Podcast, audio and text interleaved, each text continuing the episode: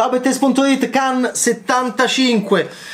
Cominciamo con il Festival di Cannes edizione 75, Cannes 2022, siamo a Cannes, vabbè si, si è capito, questo è l'accredito e cominciamo con gli zombie, Coupé di Michel Azanavicius, regista francese di origini lituane, molto noto per The Artist ma anche per altri film, Gli Infedeli, rifatto da Mordini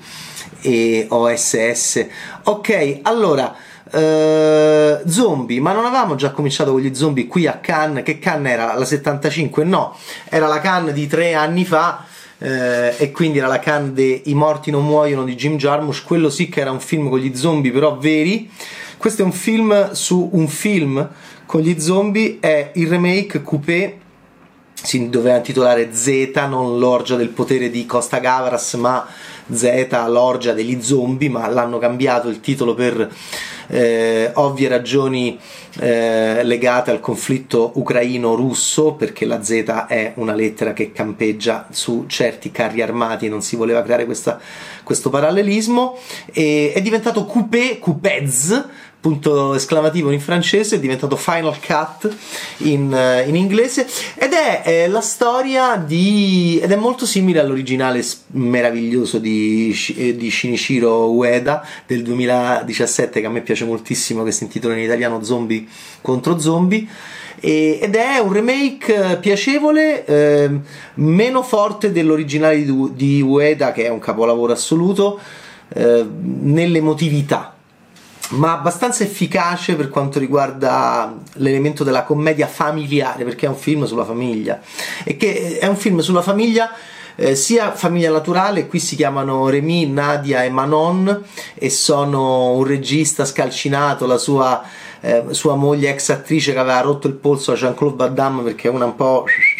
la figlia che odia tutti e due perché so peggio di Silvio Orlando e Margherita Buti quando facevano cataratte in Caimano perché li, li reputa una coppia di, di, serie B mentre lei ha la maglietta diretta da, diretto da Quentin Tarantino e vorrebbe fare cinema di serie A. Quindi è un film su questo conflitto familiare che un po' si rinsalda eh, grazie a un nuovo eh, lavoro che danno a Remy, che si chiama quasi René, un altro regista specializzato in spazzatura. Eh, Remy deve fare un, deve fare un, un, un horror sul, con gli zombie orribile, prodotto dal Giappone, da mettere su una piattaforma, da girare tutto in piano sequenza.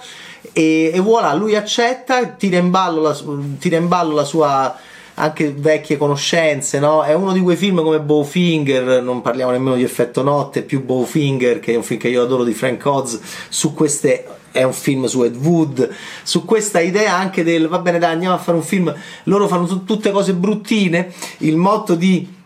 eh, Remy è eh, fast, cheap e, e, decent, molto spesso decent non lo riesce a ottenere, c'ha la figlia infatti che lo guarda male. E parte questa realizzazione di questo, di questo, di questo horror da mettere in piattaforma, ma qual era la peculiarità geniale a livello linguistico degna di Tarantino dell'originale di Shinichiro Ueda che Asanavicius copia giustamente para para perché funzionava? Il fatto di giocare con i tempi del racconto e di anche destabilizzarci molto face- facendoci vedere un inizio che non c'entrava niente con la linearità e facendoci mettere l'inizio alla, alla fine.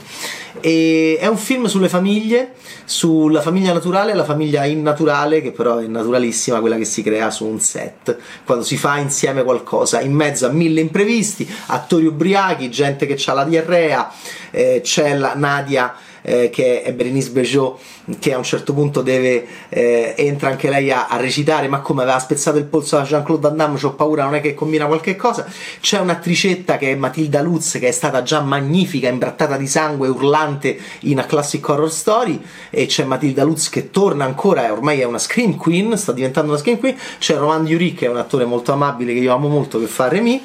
e, e, l'unica pecca che trovo rispetto al capolavoro di, di Ueda originale è che Ueda era, eh, era più a tempo sull'emotività